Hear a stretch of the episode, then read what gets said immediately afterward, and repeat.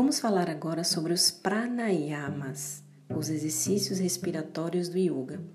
E para que eles servem? São muitos os benefícios, mas eu vou elencar apenas alguns. A nossa respiração está muito ligada às nossas emoções.